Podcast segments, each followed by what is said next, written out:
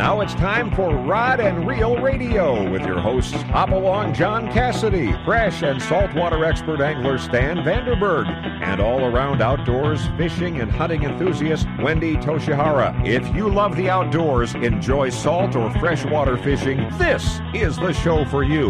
We'll cover most all of the fishing tournaments and events with special reports while providing you with the information you need as to how and where to experience the best fishing opportunities in Southern California, Baja, Alaska, or just about anywhere the fish are biting.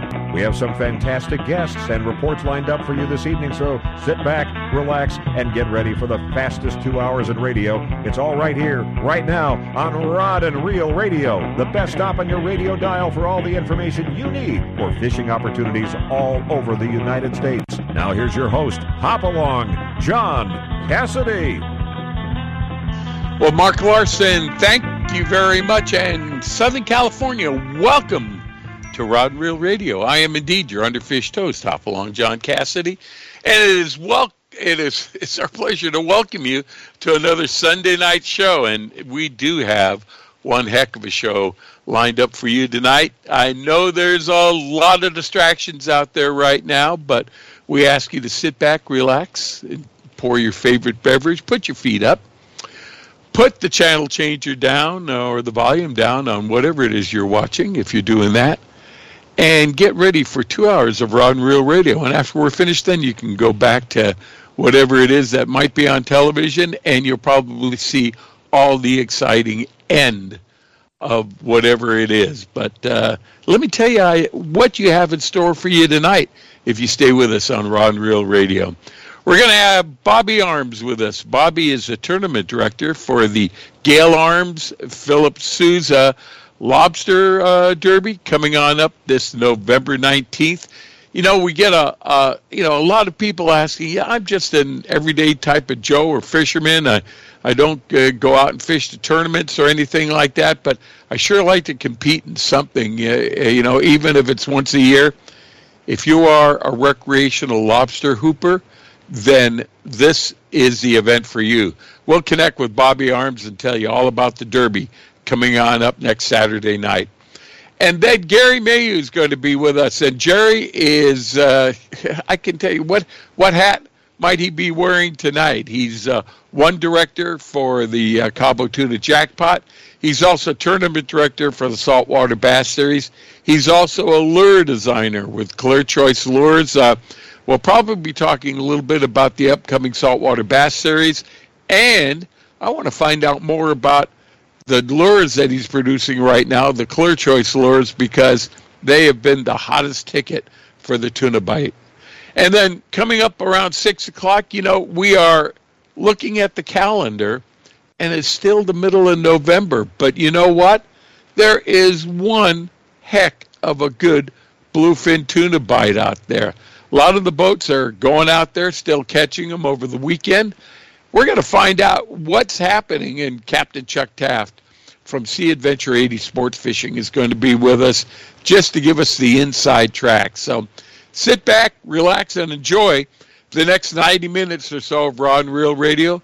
But let me go ahead and introduce to you our co-hosts. First of all, my uh, uh, my regular co-host, Wendy Toshihara. She is jetting across the desert somewhere in Arizona. And I know she is having a hard time picking up uh, uh, cellular reception, so I'm not sure if we're going to have her on. But when we do connect with her, we will get her on. Mom. But what? Wait a minute! Hey, hey, there is a voice coming to us from the wilderness. Wendy, is that you? Hello there. I'm uh, stuck in traffic, and I finally got a signal so I could call in. Oh, Wendy. Well, you know, I haven't even introduced Stan yet, but let's go with you just in case we lose you. I, I know you're uh, you're with us now. Uh, uh, you're going to be leaving, though, next week, I think, on another long-range trip, are you not? Oh, you know, it's a horrible job, but somebody has to do it. Yes, I am. I will be on the American Angler, and I'm scared. After I saw those big fish, I'm scared.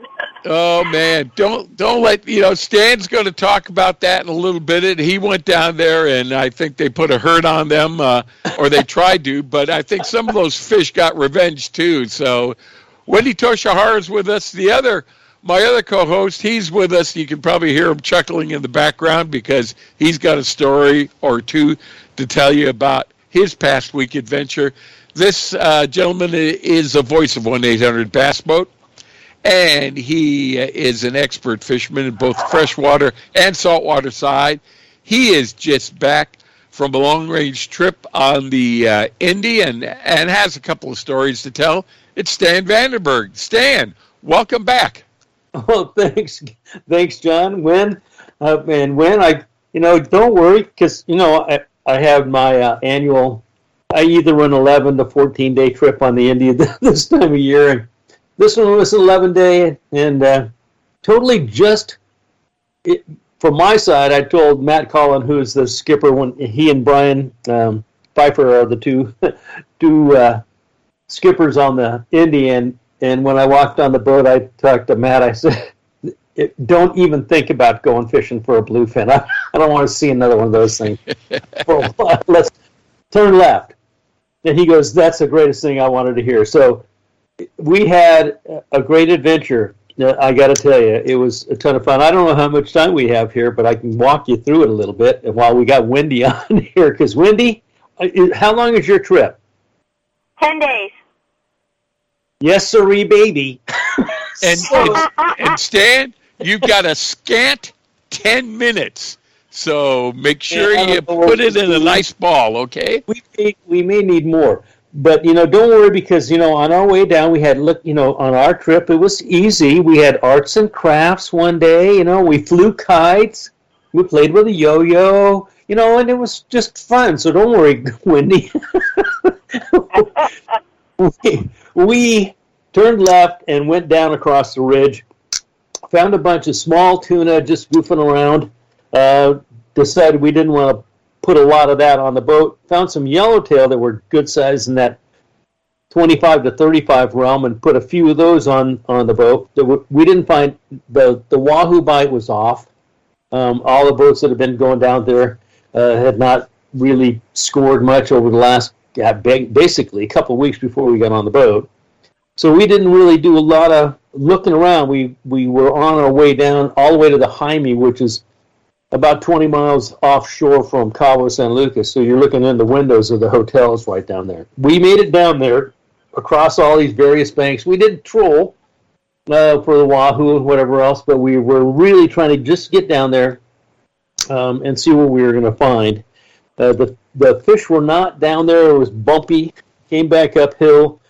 And um, we fished the Morgan, the last stop before we got to the Jaime, for nothing. Turned back around. We went uh, inside that and went to the Potato Bank. As we slid back up on the Potato Bank, I was blessed enough to be in the oh five on the qualifier in the wheelhouse with Joe Creasy when we found that mega amount of fish foaming out of the water that nobody had ever seen before. Well, when we slid into the Potato Bank, Matt goes, are you kidding? Look up, look in front of the boat. And we had these giants bouncing out of the water that were, and you looked at them and you could tell they were big, but you just couldn't tell how big. And as we got in there, we were going, well, nothing under one hundred, guys.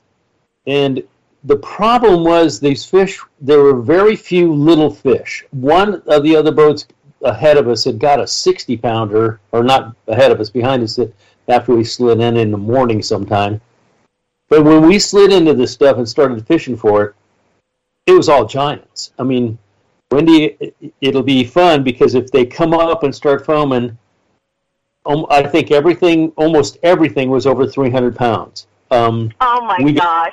The first, the first fish we slid into on the kite, Gary Murphy from In-N-Out Burger, he was the, the head honcho for In-N-Out, just just retired, and great friend.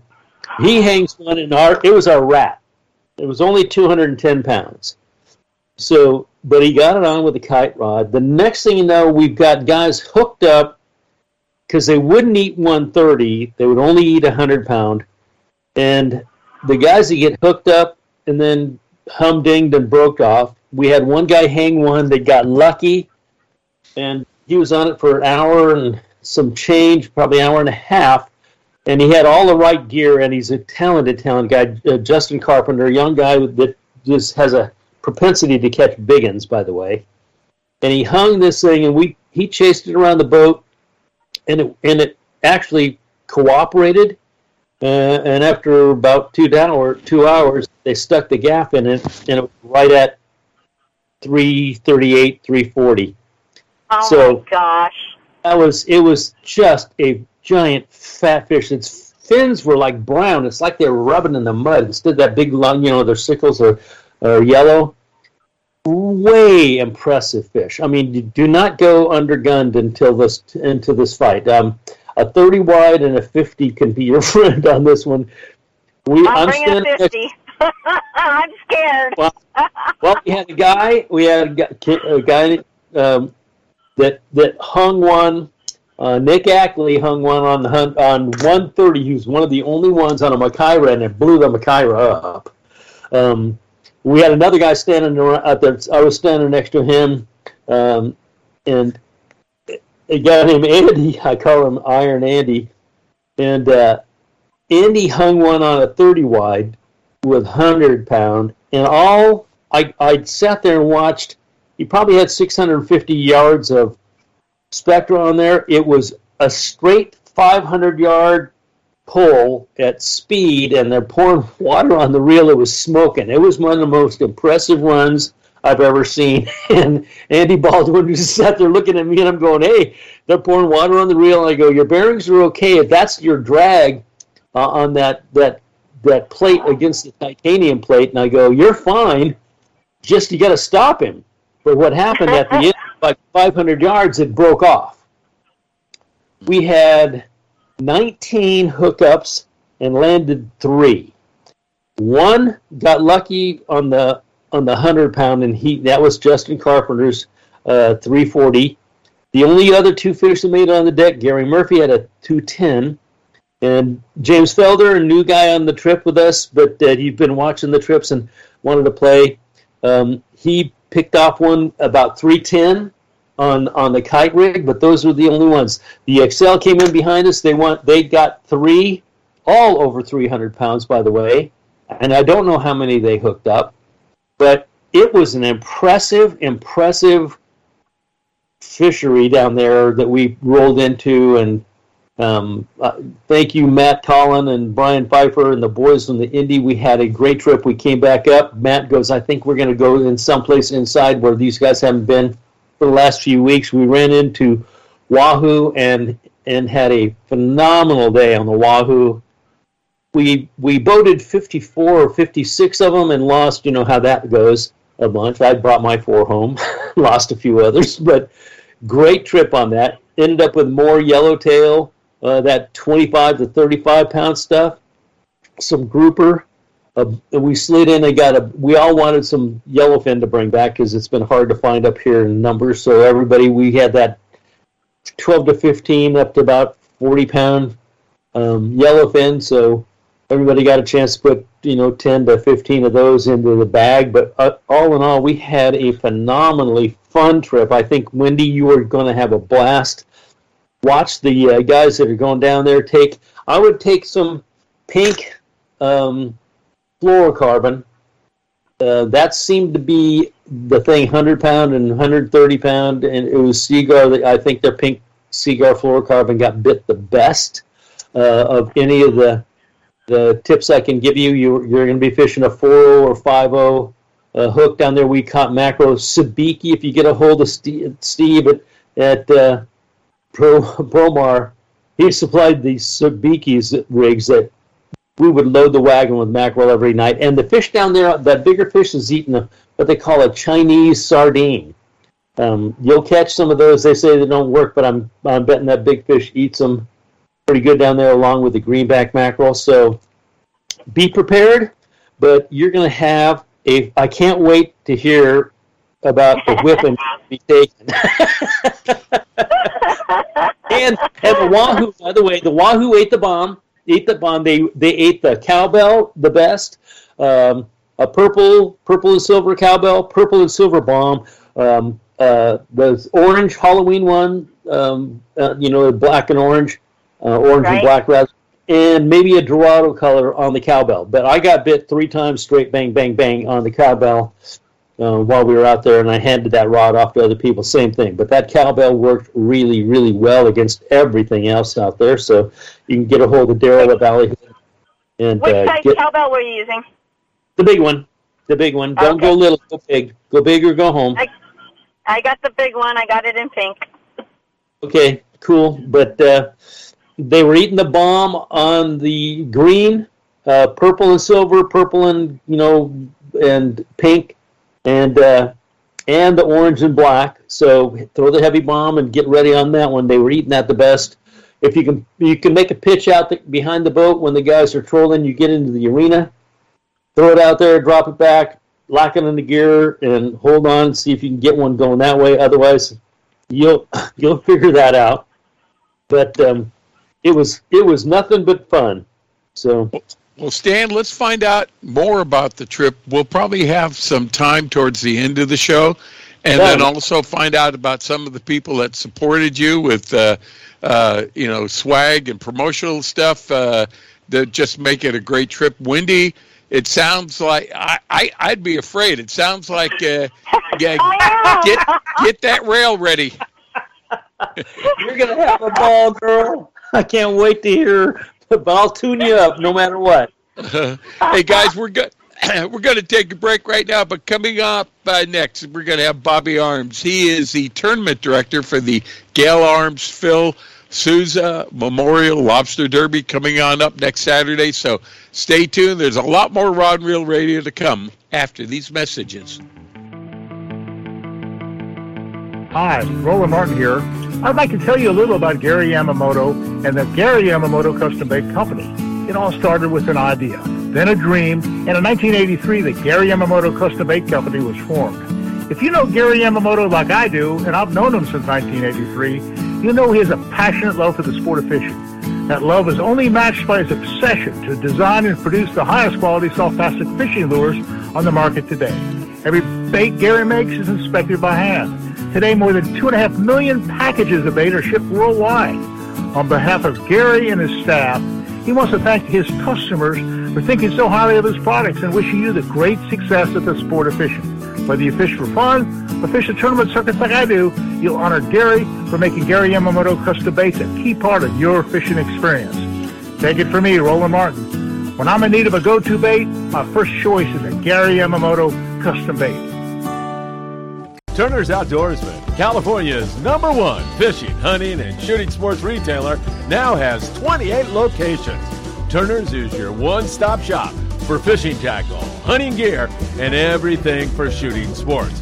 Turner's offers a full selection and unmatched prices on the gear you need.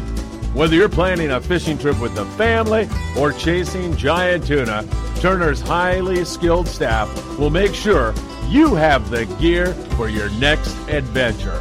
Visit Turners dot com to find a Turner's store near you, and be sure to join the Turner's Discount Club to get weekly ads and specials right to your inbox. Turner's Outdoorsman, your one-stop shop for all your fishing needs. The perfect day is my family and I on the boat out on the waterway.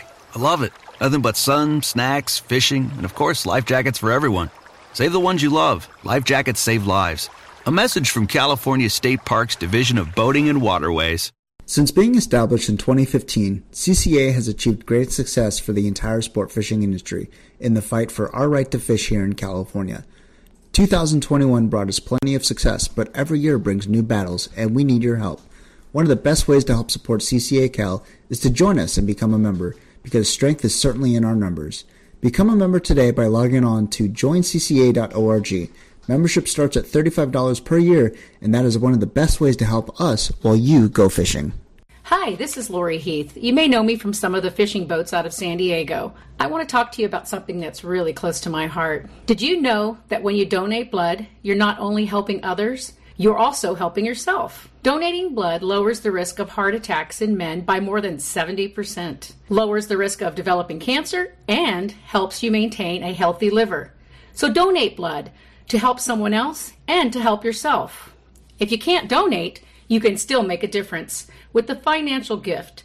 It's the best way to give back. Hook, line, and sinker.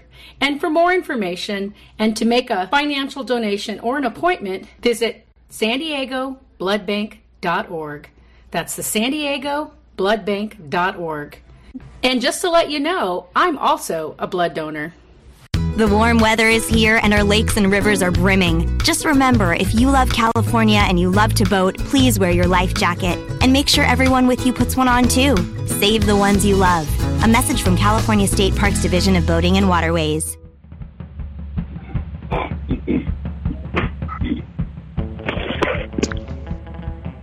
Well, Stan Vanderberg, Wendy Toshihara, and I, we want to welcome you back to Rod and Reel Radio. Well, as I was saying earlier, a lot of times we get people walking into the store or we see them in front of the Outboard Boating Club, and uh, uh, they uh, are recreational lobster hoopers, and they, they want to know if there's any events that are coming on up where maybe they can enter a tournament and show their skills and just have some fun going out and hooping lobsters. And one of those events is coming on up. It'll be happening this Saturday, November the nineteenth. It's the Gale Arms uh, Phil uh, Sousa Memorial Lobster Tournament, and we have the tournament director and the organizer for that event with us right now, Mister Bobby Arms. Bobby, welcome to the show. Well, John, thank you for having me. Hey, it is great. You know, uh, first of all, let's just start up quickly. The Gale Arms, the Philip Sousa Memorial. Tell, tell us a little bit about these people and maybe give us a little background for the lobster tournament. All right, great, I will. Thank you for that opportunity. Well, Gale was my wife. Uh, at the time we joined the boat club, which the reason why I initially, initially joined the boat club was because I had my eyes set on doing a lobster tournament somewhere, somehow. And then the Outboard Boating Club in San Diego provided the perfect uh, venue for that. So I ended up through Jim Brown. He introduced, he introduced me, and we went from there, and I became a member. And, and then that was, like I said, you know, a great place to do these tournaments, and I didn't waste any time. I, two thousand six, when we, when I became a member, we put it together. Jim helped me, you know, start that, initiate all that. And anyway, with that said, next thing you know, we have a little lobster tournament, which, incidentally, we researched and found that there was no other tournament, lobster tournament, anywhere in the United States. So that meant a lot to me. I want to be the first. so, so we did. We were the first uh, recognized, organized, whatever you want to call it, but um, you know, lobster tournament, and it was a success. We had a great time, and then we've carried it on for all these years, and minus the COVID years, the two years, you know, obviously, and then and then right after the COVID years. Um, Um, oh, and first of all, let me also say, Gail backed me up one hundred percent. My wife, she was right there for me in every aspect of this whole thing, you know, I mean, just encouraged me. And then she unfortunately got ill and passed away, uh, got from cancer, as I think most people that know me know that. And uh, and I just wanted to always, uh, you know, she didn't want me to stop the tournament. I mean, you know, she wanted me to continue doing this. So I said, okay, you know, and I just thought it would be great to make it a memorial, and that's what it has been for, I don't know, she passed away in two thousand eight, so ever since then, it's been a memorial. And then two years ago, uh, or a year and a half, whatever it, whatever it was, I don't remember exactly, but I'm on a job site up in Poway, and here I hear this voice behind me, this guy behind me, uh, uh, Mister Uh, Mario Sousa says, hey, are you Bobby Arms? And uh, I'm like, wow, maybe I shouldn't say yes. You know, has that voice. I love it. Anyway, so I, I say, yeah, okay. I turn around. It was uh, Mario, and he says, you know, and I've had Mario's, uh, his, you know, his family, uh, uh, Philip, his brother Philip, and Tony, his brother Tony. They're good friends of mine, close friends of mine. Philip, unfortunately, passed away right after my wife did. And so Philip, I mean, excuse me, Mario asked me, Bobby, I've been wanting to ask you for a couple of years, but would you Would you uh, mind if I joined you and, and and make this tournament, lobster tournament, uh, with Philip Sousa in mind for memorial? And I said, hey, by all means. And you know something? It was one of the best moves I've made since doing all these years of lobster tournaments. And he's just come in. Mario's something else, man. He he's a great partner to have, you know. And uh, he's went out and got all these sponsors, you know. Just I mean, rounded them up, and they've donated so much, you know, the, the for the cause. And um, I can't even.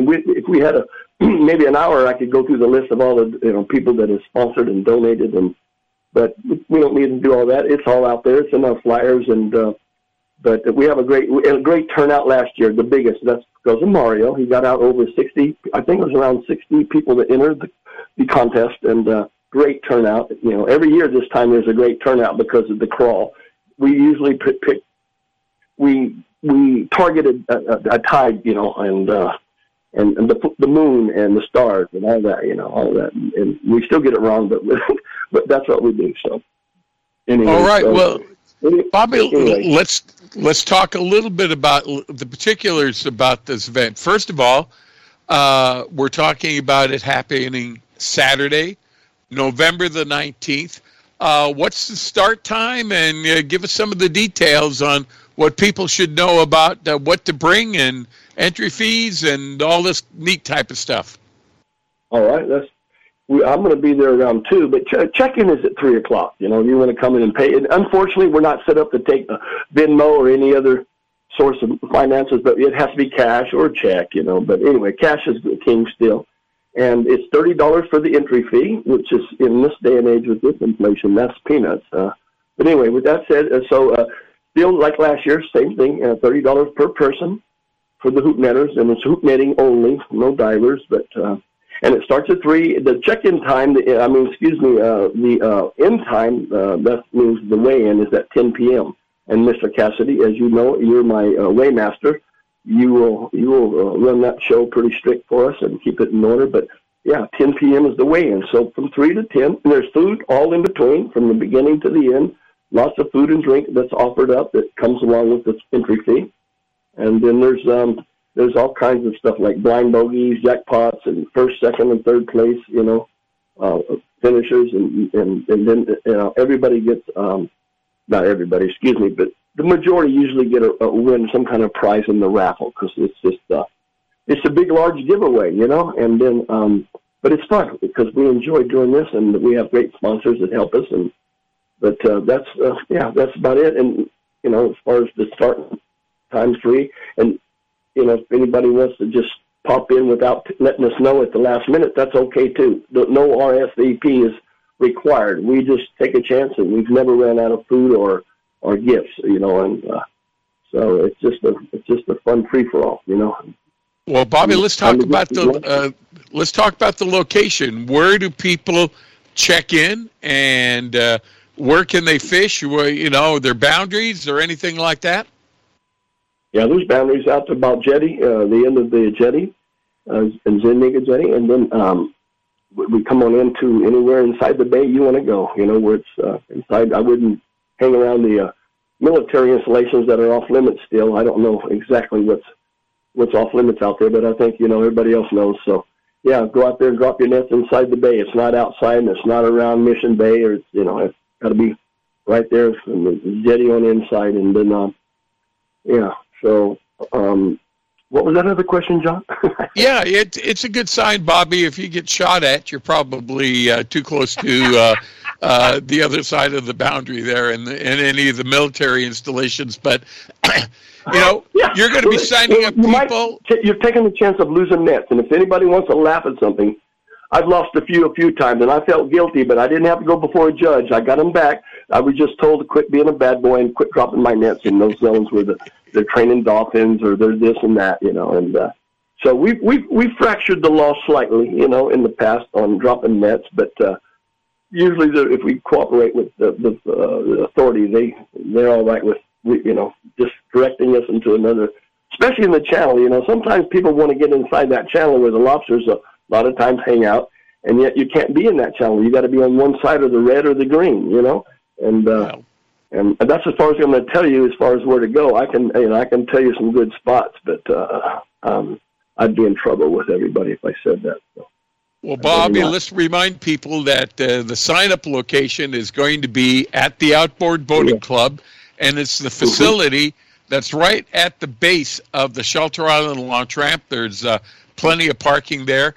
And as you said, you can start signing up at uh, three p.m., but we've had people come in as late as five, six p.m. and sign up, uh, but you have to be inside the marina at ten p.m., and then uh, we'll definitely have the weigh-in up there at the clubhouse, because I think the weigh-in is the funnest part of the whole thing. Everyone going up there and oohing and aahing at all the lobsters that come in, and, yeah. and making fun of uh, just each other, and everyone just seems yeah. to have a great time. Yeah, it's almost it's the culmination of the whole thing, you know, and then uh, introducing the winners and and and and you know all that. But no, it's all right. Let me throw the all right. twenty-two ten uh, Shelter Island Drive is the official address for the site. twenty-two ten Shelter Island Drive, or you can go online and Google us and check us out. And we're Outboard Boating Club of San Diego, and we're a well-known secret, um, you know. But and everybody covets our spot, you know that you know. wants to do what they do, you know, in the fishing and, you know, business and uh, uh, all right. recreational, we, recreationally. So we want to remind re- to have the Outboard Boating Club. We want to remind people that the entry fee is thirty dollars per team, but there are options. There is what we call the uh, blind bogey, and that's another ten dollars mm-hmm. per person. And what that is, is uh, we draw a random weight, and uh, the weight that comes closest for uh, a person's uh, limit of lobsters that they bring to the uh, uh, the scale, uh, they win that pool. And then there's also, obviously, a big lobster jackpot. And, mm-hmm. Bobby, to the best of your knowledge, what's the largest lobster that's come in during one of the one of the events? I believe it was, uh, I call him Young Gun, um, Mikey Morrell, and he's excited about it. I saw him last night out there launching. He did well launch, uh, with the lobsters. Him and his girlfriend did real well last night. They got limits. Um, I was out passing flyers out at the uh, launch ramp. At the, uh, anyway, uh, he he won that one last year with, I believe it was, it wasn't it nine pounds, uh, John? I don't have it in front of me. What the I should have it. I you know it I, it was nine. But anyway, it was a nine pounder. But there's a picture in the um, on our flyer that we're putting up. That, of him holding that big lobster, but uh, he yeah he won the big. Unfortunately for him, he didn't win the uh, the first or second, uh, you know, the first, second, or third prize. But he did get that uh, that big jackpot. And then the blind bogey's always fun, man. I mean, that's a, a totally you know random, you know, and, and you know it's a good good shot. The percentage is good that you can win a, some good money there, you know. On the, well, so the, uh, do you guys have a, a raffle that if somebody wanted to come and not participate in the lobster derby, could they just come and participate in the raffle? Yes, ma'am. Good question. You know what? thirty dollars will get you a, excuse me, thirty dollars will get you most likely something much more than thirty dollars, especially with the food that we're putting out there. And water, and you know, and all right with that, and then the prizes. Most likely, you're going to win something that's valued at a lot more than thirty dollars. So that's always, you know, and, and you know what? All the money goes right back uh, to the uh, contestants. Not a penny of it is. We're not a one, one. fundraiser, and we're not, you know, and it, that's what's fun about that too. We're not a fundraiser. Uh, you know, just want people to know that if you come as a visitor. Uh, the food is no charge and everything like that, so a lot of fun. And Wendy, I think to answer your question, the raffle is is uh, normally just been for the participants, but you know, who knows? Uh, I'll talk to Bobby and maybe we can make some type of an exception there. But as Bobby also mentioned, this is one hundred percent payback. So no matter how many people we have in the event, it's going to pay back sixty percent of the entire pool for first place, thirty percent for second place, ten percent for third place, one hundred percent payback in the blind bogey and the jackpot. That's happening again this Saturday night at the Outboard Boating Club. Check-in time is three p.m., thirty dollars per person. Bobby, I can't tell you, your dedication to running this thing has been incredible, the amount of work that you and Mario do to put it together and then to pay back everything just to do it out of uh, uh, you know your your generosity and just wanting to give back to the community. I just can't thank you enough. It's a it's a great event. Let me say, John, real quick. I have a feeling. In fact, I'm certain of this. If it wasn't for, especially uh, Mario, but if it wasn't for a memorial, I would have done quit. I quit meaning I would have lost interest, maybe of some sort. You know, it's fun, but. But when Gail passed and she asked me to continue, it, that's all. It, that was right there. It was all it took with me to continue, no matter what. you know, um, to, to represent, you know, I mean, you know, to put, because her family's there with me, they support me, my family and her, and they all love Gale. And then Philip, and I, Philip was a great guy. My goodness, if y'all, you know, for those who didn't, don't know him, any of your listeners that don't know him, uh, that's uh, uh, your loss. I mean, the guy is an excellent guy, you know, personality, everything. But anyway, so we're we're more than happy to to to, um, to recognize them every year as long as we can as uh, people we love and care for. And that's really the motivation behind this. I know it is with uh, Mario. I know it is because he loved his brother, Philip, and, you know, so... I'm just saying that, and so come on out and reap the harvest of our generosity and our, our good time with this tur- uh, this tournament that we we're getting better at it every year, uh, John. You know, we, we kind of figure out little things that we should have done better last year, and then we kind of put it on the pin it on the board and figure it out. You know, so Mario's something hey, else. He's a great uh, partner. I'm glad cas- I had him on board, Bobby. You know? it, it's a casual fun event. This is the Gale Arms Philip Sousa Memorial Lobster Derby. It's going to be November the nineteenth at the Outboard Boating Club. Starts at three p.m., thirty dollars entry fee per person, one hundred percent payback. Uh, come on down, all kinds of food and prizes to be had. So, Bobby, I can't thank you enough for being with us. Uh, we look forward to seeing you next Saturday night. Yeah, I look forward to uh, seeing you, John. Um, and uh, we couldn't do this without you, probably. With uh, well, anyway, you've been a great waymaster. Let me just put it that way, for years. And also, thank you for the plug. We really appreciate it. Bobby, thank you very much. Again, we'll see you there Saturday night. Hope we see a lot of our listeners there, too. Hey, we're going to take a break up. right now. Yeah. But coming up next, we're going to have Jerry Mayhew with us. He's going to be with us, tell us a little bit about the Saltwater Bass Series and a line of lures that he's now producing, Clear Choice Lures. So stay tuned. Jerry, Stan, Wendy, and I will be back after these messages.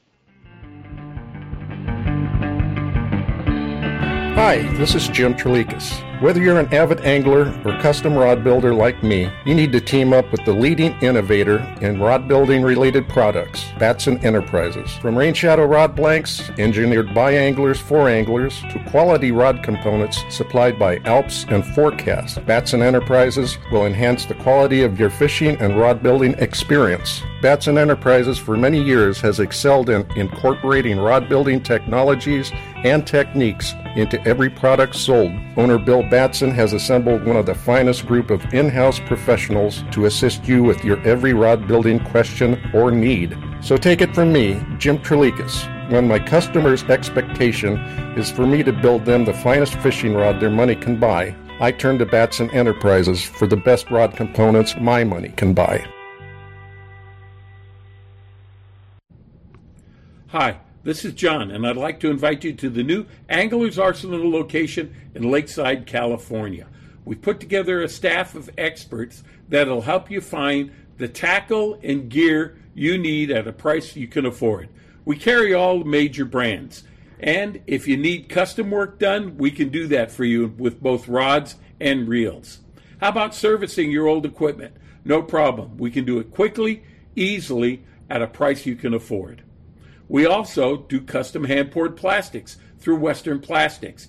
Design the lure of your dreams and catch the fish that have been getting away. So come and visit us in Lakeside. We're at one two two five five Woodside Avenue. Or you can visit us at anglers arsenal dot com. If you need to call us, we're at six one nine, four six six, eight three five five. See you there. Gamakatsu hooks are made from high-grade carbon steel specially heat-treated to make them light and extra strong but not brittle.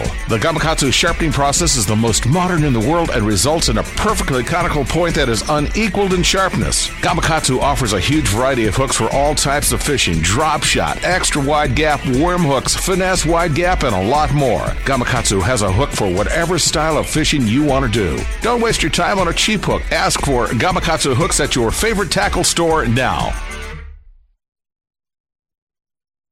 There's nothing more peaceful than fishing. Just me, my pole, and some bait. Oh, and my life jacket, of course. I like fish, but I don't want to end up at the bottom of the water with them. Save the ones you love. A message from California State Parks Division of Boating and Waterways. Are you looking for a quality fishing experience out of Cabo San Lucas for you, your family, and friends, but are a little set back with what charter company to choose? We urge you to use American and family-owned Lands End Charters. Lands End Charters offers their passengers affordable and all-inclusive services on a variety of vessels and trips. Fish with the latest of fishing gear while experiencing the hospitality of a long-time-owned family business. Go to Lands End Charters dot com to see all of their vessels and amenities available. Call Cobble, Greg, or Jenny at eight hundred, two eight one, five seven seven eight when you're ready for an action-packed Cabo fishing experience. Hey, everybody, this is a message for our listeners from a new Baja Magic Lodge at Cedros Island. Cedros Outdoor Adventures wants to make your dream of fish at Cedros Island a reality. Want to go after giant calicos or yellowtail with the best Cedros Island fishing organization, but you just don't know who to contact? Then give Cedros Outdoor Adventures a call at six one nine, seven nine three, five four one nine, or even better yet, log on to their informative website at Cedros Outdoor Adventures dot com. There you can visit their trip calendar and schedule a trip that's convenient for you. Once again, the phone number is six one nine, seven nine three, five four one nine, or their website of Cedros Outdoor Adventures dot com. Rod and Reel Radio is brought to you by Baja Bound dot com Insurance Services. Are you driving to Mexico? You can buy and print out your Mexican auto insurance policy online in the convenience of your own home or office in minutes now with Baja Bound dot com's easy-to-use website. After printing your auto insurance, check out the Baja Bound dot com site. There, too, you will find great travel tips and information to help you get the most out of your next road trip south of the border. So this is an important fact to remember. Use Baja Bound dot com. It's the easiest way to find and get Mexican auto insurance. If you're serious about your fishing, choosing the right tackle is one of the most important decisions you'll ever make. Iserline makes premium fishing lines including monofilament, Dacron, Spectra, fluorocarbon, battle-tested harnesses, and top angler-tested Iserline tools and accessories. Iserline premium fishing products are created to provide you with the ultimate in strength, dependability, durability, high abrasion resistance, low stretch, and high quality. All Iserline products are one hundred percent guaranteed against manufacturing defects. You just can't buy better value. Iserline will replace or repair at their option, no questions asked, if you're not pleased with any of their products. Catch what you've been missing, quality guaranteed. Rod and Reel Radio is now available as a podcast you can subscribe to on iTunes, Stitcher, or your favorite podcasting app. Get notified as soon as new episodes are available, or go back and listen to our past shows. Browse through all of our archive shows at rodandreelradio dot com slash archives and click the subscribe button to get started listening now. A little bit about the tuna jackpot. Hey, Stan, Wendy, and I, we want to welcome you back to Rod and Reel Radio. Well, our guest this uh, segment doesn't let any moss grow on his north side. He was assisting in the Cabo Tuna Jackpot here just uh, last week.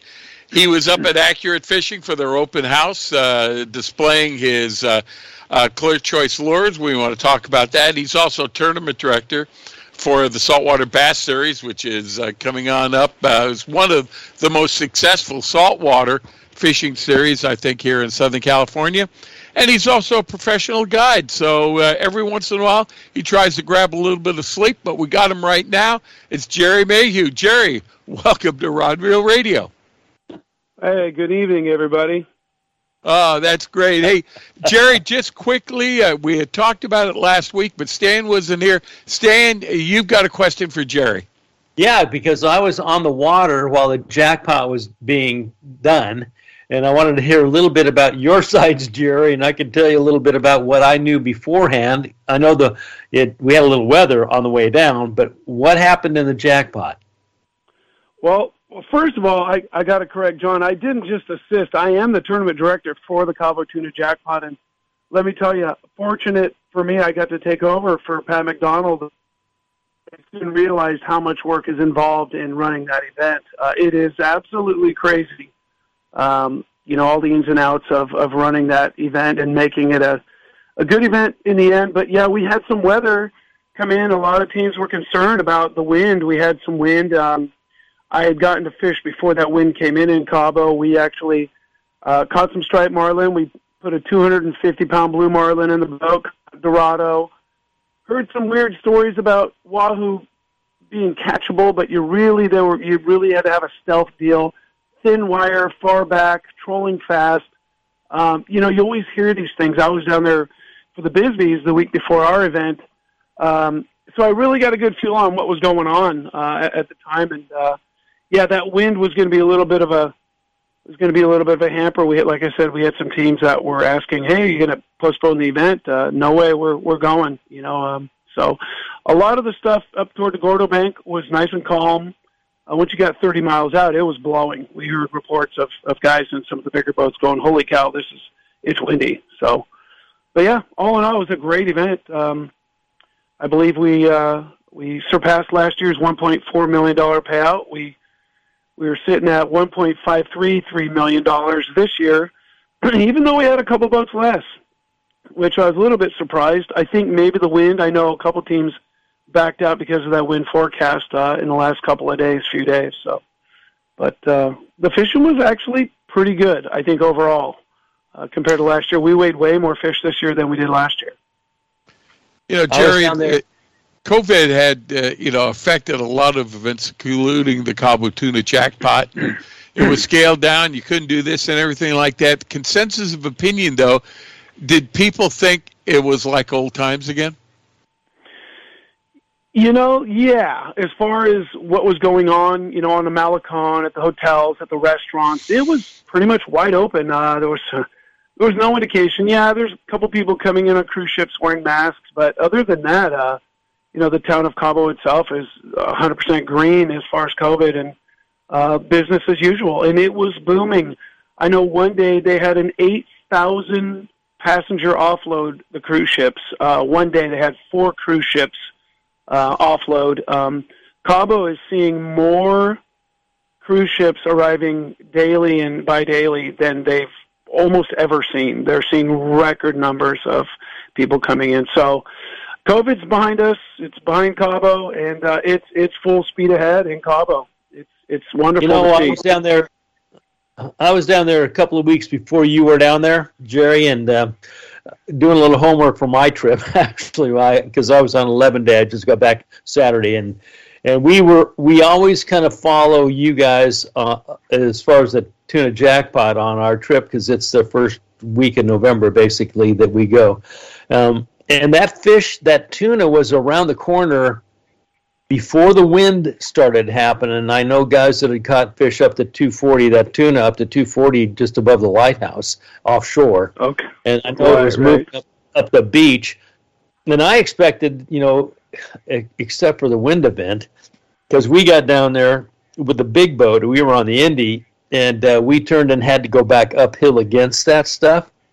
And it was blown over the top of the wheelhouse. So I didn't expect it. Right? We, We didn't see any. We didn't see any small boats out there, by the way. none, of, none of the yachts wanted yeah. to be on that side. So I was yeah. just curious about you know how that went for you guys. I know it was t- going to be tough. If you were on the Pacific side, it would have been a man's man that wanted to play out in that arena. And that fish had yeah. moved all the way up, just so you know, to the to, to the potato. So it kind of that's where it all we just got back, and everything was over three hundred pounds. By the way, wow. So, you know, we so, did impose a fifty-mile boundary this year, which basically contained the bottom end of the finger bank up, up the beach, up the coast, up the fi- Pacific side, but uh, cut off the top end of the finger bank. I think maybe next year we're going to lift the boundaries or extend it to fifty-five or sixty miles. Um, you know, I know boats. You know, we interviewed people. Um, during the start on the start boat, we saw maybe a third of the boats run up the beach on the Pacific side. Two-thirds there were set up below us at the shotgun start, and talk about an awesome start. Uh, if people have it's never awesome. been on that Costa uh, um, start boat, uh, the Cabo Escape start boat in the morning, it is an unbelievable sight to see these boats take off. Um, we're talking, you know, sixty to eighty foot, you know, super yachts, you know, sport fishers literally throttle down and just flying. Um, It's awesome, but I'd say two-thirds of the boat ran up, you know, the inside toward the Gordo and stuff, and people had caught fish on both sides, but I think yep. most of the field both days fished up on the Cortez side. Uh, it's That's what what I gathered. So, but, yeah, it was it was a little nasty on the Pacific side. Yeah, it was, but it, but not, nonetheless, I was pulling for you, bud. I wanted to hear you. I wanted to hear you did good. Uh, I was we hoping because we, we were trying to get the report on the Indians. We're on the way down. I go, I know the guy that runs the doggone thing, and I'm hoping that he gets some really good ones here. It, but it was it, it got sloppier and sloppier out there. I'm going, man, this is going to be a toughie. So, yeah. Well, good job anyhow, I, bud. I had heard, you know, guys were on fish out there. They were seeing those, you know, those cows. Um, they were seeing them out there, but getting them to go was a whole different story. And then we had yep. that win, so I think that just kind of changed everything. Um, it did. And even if they'd made it out there, boy, I, I bet you it was tough to even, you know, well, try what they were trying before, because that win's no fun. Well, let's uh, talk about baits. Well, Jerry, you had yeah. big shoes to fill with Pat McDonald, uh, you know, being the director of that thing for uh, twenty years and uh, trying to fill in for literally a legend over there. Uh, congratulations on, uh, you know, the job you did. I, I bet you when you said, sure, I'll, I'll help run it, you probably had no idea until you got there. You went, holy Christopher, and you probably appreciated the job that Pat had done, uh, done over the past twenty years. I, I tell you what, he laid he laid the groundwork, you know, with Kid and, and, and the other boys, you know, over the years. And, uh, yeah, I I knew it was going to be a tough task, um, but I didn't quite expect how much was involved. Uh, I've gotten to meet all the dignitaries, all the important people in Cabo, working with everybody, our staff, our general manager. I don't work for Western Outdoor News. They contract me to run the event, but I'll tell you, Uh, you know, you got Brant Ventile, he's the general manager uh, over at Western Outdoor News. Lori Twilliger uh, was there, you know, the owner of Western Outdoor News, um, which was really cool. She got to experience it. That was her first time she'd ever been down for the event, and we, we went on, you know, twenty-four years. Oh um, I will say Billy Egan, you know, he runs all the freshwater events. I had lost my voice by Thursday night. I was there for two weeks, and I literally could barely talk. Friday night, uh, Billy emceed our Friday night um, cocktail and karaoke party at Maria Corona's. Uh, he also emceed the entire banquet on Saturday night. I literally could not speak anymore. I was done. Um, it's exhausting. Pat warned me of it. You got to pace yourself. I tried, but it you know it got me in the it end. Was, it was it was it's brutal. It is a brutal thing to do, but uh, super fun. And without all the staff.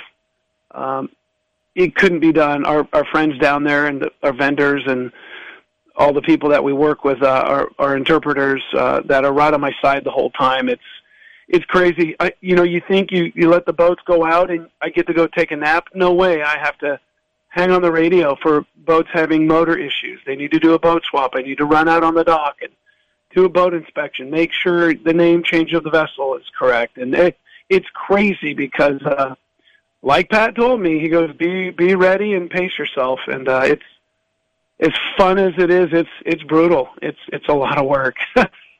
you know, I I, I bet I'm, you. I'm you grateful. Were I'm grateful. I get to be the guy that got to replace him. You know, at the same time. I think you're just making a, an excuse to let uh, Billy run the run the thing on Friday night at, while you were eating the cheese fondue at Marina Corona's. Oh, you know what I. Don't think for a second I wasn't having fun while Billy was up on stage emceeing. He's, you know, he's an awesome M C. He's great. He's a great tournament director. Uh, you know, he assists, uh, you know, with the event. And, and uh, my job is to make sure logistically everything is in place and everything gets, you know, done on time and is ready to go to, you know, create a smooth run event. And, uh, you know, like I said, I, I mean, I would never take any bit of, you know, the credit, it, it takes a full team. Um, you know, I hear Bisbee's has, you know, twenty, twenty-eight people filling backpacks. We had six people filling eight hundred backpacks. Um, we work really, really hard, our team, and I, I think every single one of them. Uh, you know, we have people that come down from La Paz and uh, people from Central California, uh, Callie and, and her sister Caitlin and, you know, uh, Callie's husband Kurt. And like I said, we, we had the staff. We had Lori and her sister Debbie, uh, you know, down this year, and, and the entire staff was there, and it was it was wonderful. We needed everybody. So, well, then you know, uh, looking forward to, looking forward to next year. I'll tell you what. Already, yeah. When it when all was said and done, did uh, was the general consensus of opinion, let's do this again next year? I'm all over it. I'm, um, you know, I hope I get that opportunity again. I'll, I'll do it for the next twenty years or as long as I can. I, I understand and I, I see what, you know, Pat would go through uh, every year. He wrote this thing called the, the, the Bible for this event, and I still read through it and remind myself of, you know, all the things involved. But uh, I'm, uh, I'm actually heading to Kona Tuesday, and um, I'm considering running a similar event uh, in Kona here next year, too. Whoa. Um, so well, let's, let's see what happens. They they have all billfish tournaments out there. I think one involves some tuna, but uh, and they also have the Wee Guys event every year in June, um, which is twenty-three foot boat or smaller, but nobody really does anything kind of like uh, what I want to do. So let's see what happens. I'm uh, no, they I, couldn't I love, pick I love a better guy. Stuff, so. Hey, hey, Jerry, we've run out of time in this segment, but can we uh, can we ask or impose upon you? We're going to have Captain Chuck Taft on uh, next, and we'll go to about six thirty. Can we give you a call after our interview with Chuck Taft and uh, ask you Absolutely. To come back for the end of the show, and we can talk about Saltwater Bass Series and uh, the uh, the Clear Choice Lures and all the other things that you're doing? Sounds good to me, buddy. I'll be standing by the phone. All right. Perfect. So uh, I'll I'll send that information over to uh, Israel, our uh, engineer, and uh, uh, this was just fun stuff that, uh, you know, we, we heard a lot from Cabo Greg last week on the results of the uh, Cabo Tuna Jackpots. Good hearing it, though, from the tournament director himself. So, Jerry, we'll give you a call after we finish up with Chuck Taft, okay? Sounds great, guys. I'll talk to you in a bit. All right. Hey, Stan, Wendy, and I, we're going to take a break right now. But as I mentioned, owner-operator of Sea Adventure eighty Sports Fishing, Captain Chuck Taft, he's going to be with us. We're going to talk a little bit about what's currently happening off our Southern California waters. So stay tuned. We'll be back after these messages.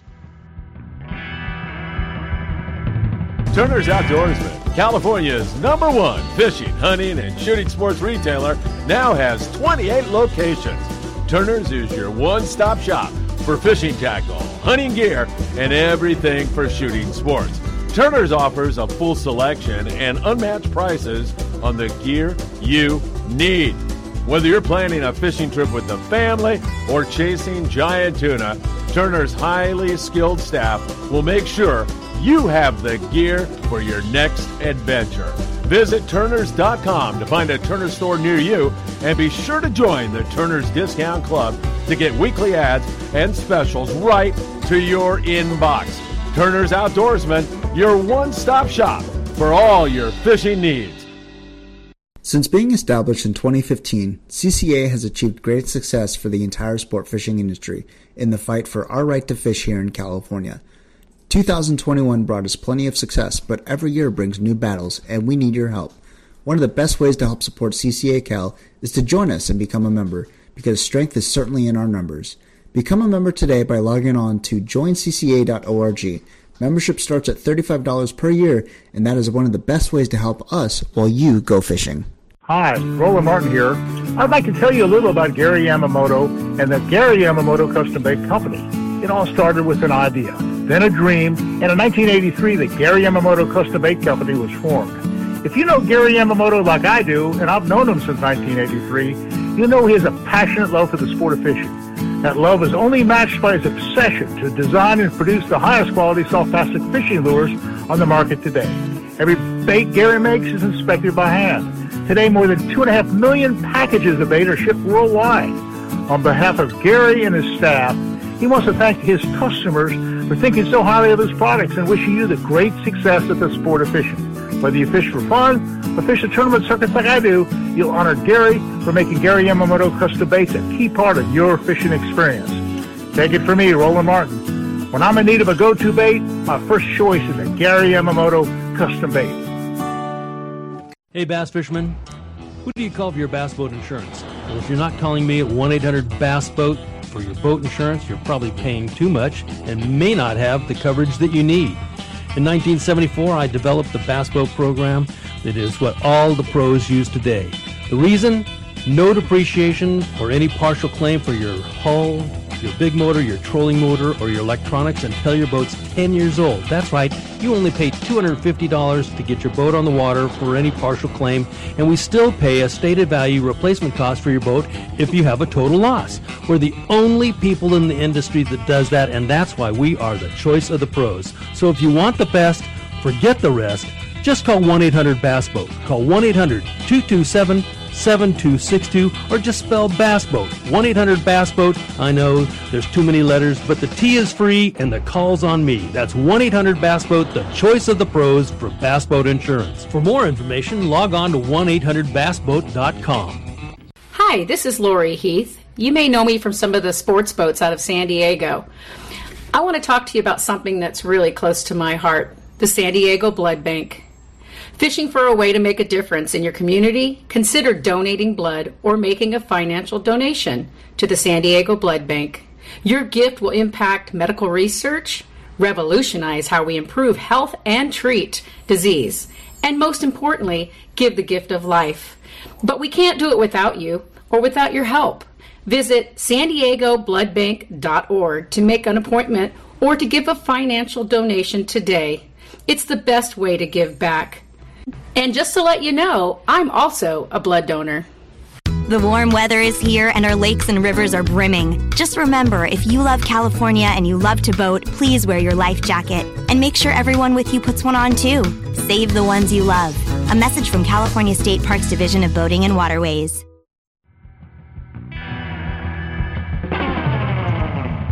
Wendy Toshihara, Stan Vandenberg, and I, we want to welcome you back to the second hour of Rod and Reel Radio. Well, you know, as we come to the end of two thousand twenty-two, we kind of look back at what sports fishing off our San Diego landings was like in the past years, and it seems like we have been blessed with some great fishing, maybe even fishing for the record book, so let's uh, kind of get an idea of what's happened in two thousand twenty-two, and uh, even though we're not over it yet, there's still fish out there. We got owner-operator of Sea Adventure eighty Sports Fishing. They run the Legend, Excalibur, and Jig Strike out of H and M Landing. It's Captain Chuck Taft. Captain Chuck, welcome to the show. Hey, how is everybody tonight? So we, far, so good. We're doing good. Stan just... Stan's just back from a trip. Wendy is ready to go on out uh, uh, this uh, next week, and uh, uh, I'm just sitting here watching the radio show. So uh, we're all doing good, though. But the big question is, how is sports fishing off or offshore right now? Uh, do we still have fish out there, or or is it slowly beginning to wind down, Captain Chuck? Well, I don't know how you can define slowly winding down. Stephen ran two trips this week on the Legend, and the first trip was a two and a half day. He came in with sixty-two bluefin. He just came in this morning with twenty-six bluefin, uh, fish ranging from forty to one hundred twenty pounds. We were out uh, last weekend, and we only ended up, I believe, I think we ended up with thirty fish, but we had a lot of bites and a lot, a lot of opportunity. So I wouldn't say it's running down. The only thing that we're running out of is people. It's the time of year where people are going on vacation, getting ready for Thanksgiving and Christmas and all that. But the fish are still here. They're still wanting to bite. It'd be, even the storms haven't slowed it down. You know, uh, what...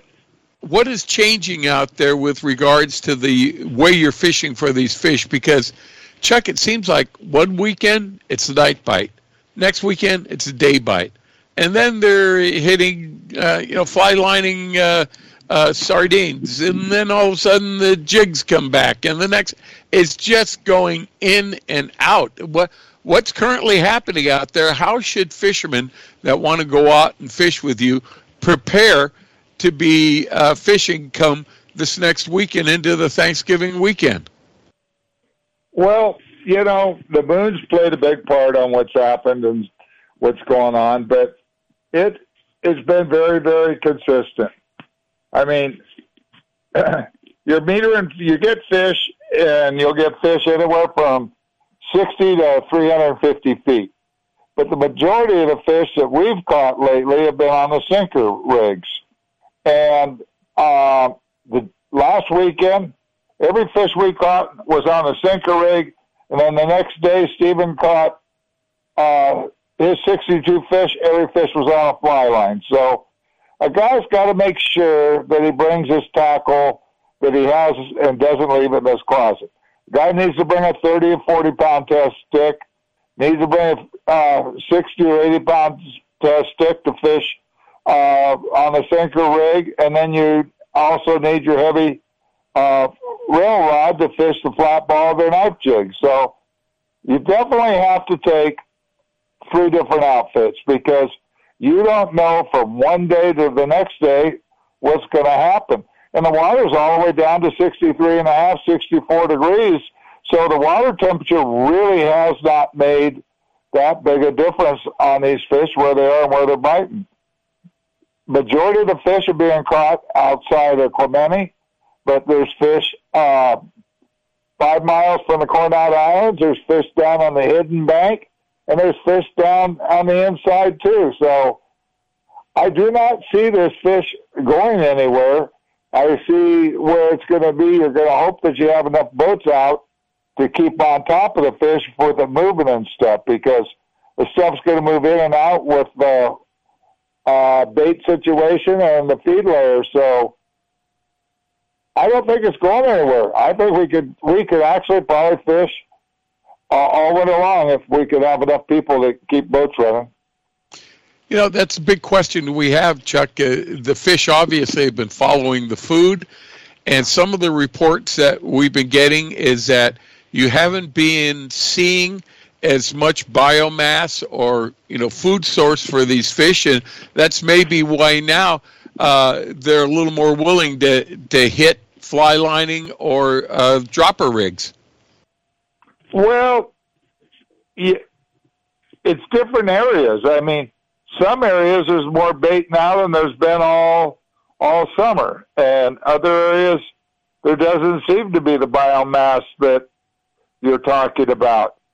But these bluefin are definitely, uh, I can't say easy to figure out, but I think we are figuring them out better and better every day that we fish and every year that we fish, because the numbers have gone up considerably to what we normally catch. You got to understand, um, Stephen started running March fifteenth, and the boat's only laid in five or six days since March fifteenth, and that's due to weather. Well, no, I, no, I was going to say that the it's been a, a learning curve over the past, I would say, five years, really, because every trip there's been, you know, how do we get them? Where do we get them? How do we catch them? And and there's been so many new techniques that have come to the forefront that uh, we've had to learn, because it's been a learning curve for all of us that fish uh, on a regular basis. And the guys that run your boat, I mean, you guys get to go out there and kind of pick away at it, but but learning how to get on them the right way. I mean, the secrets of all of this stuff has been, you know, long-range fishing and everybody else. As you know, Chuck, you got to where the current is, how to line up on the stuff, how to get the drift of the boat the right way, how to get it bait down to the fish and get the fish to react. All that comes into play, but it's been a long learning curve that is continuous even now. I mean, the trips that I've run, to the two trips this year, every trip that I go on, I learn something new about how to approach and how to catch this fish. And you guys are right in the middle of it with your with your running the boat and your deckhands being involved with it and watching the changes that happen and having to direct the, the guys, the people that are on your boats, to here's what we knew from the last trip to catch them. You know, if you do this, you got a better shot at it. And, and then the only thing that really changes that is weather and the, and the current. Yeah, basically. Uh... You know, and like I said, we are finding that, you know, when we get on a spot of these fish, you may meter fish from sixty feet and you'll meter fish down to three hundred fifty feet.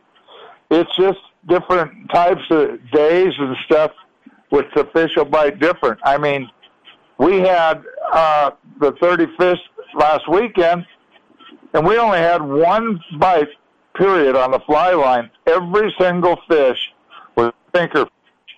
So, you know, it's, and we kept seeing the fish down deep, and I kept telling everybody, you got to get down that two fifty, three hundred feet. That's where the majority of the fish are.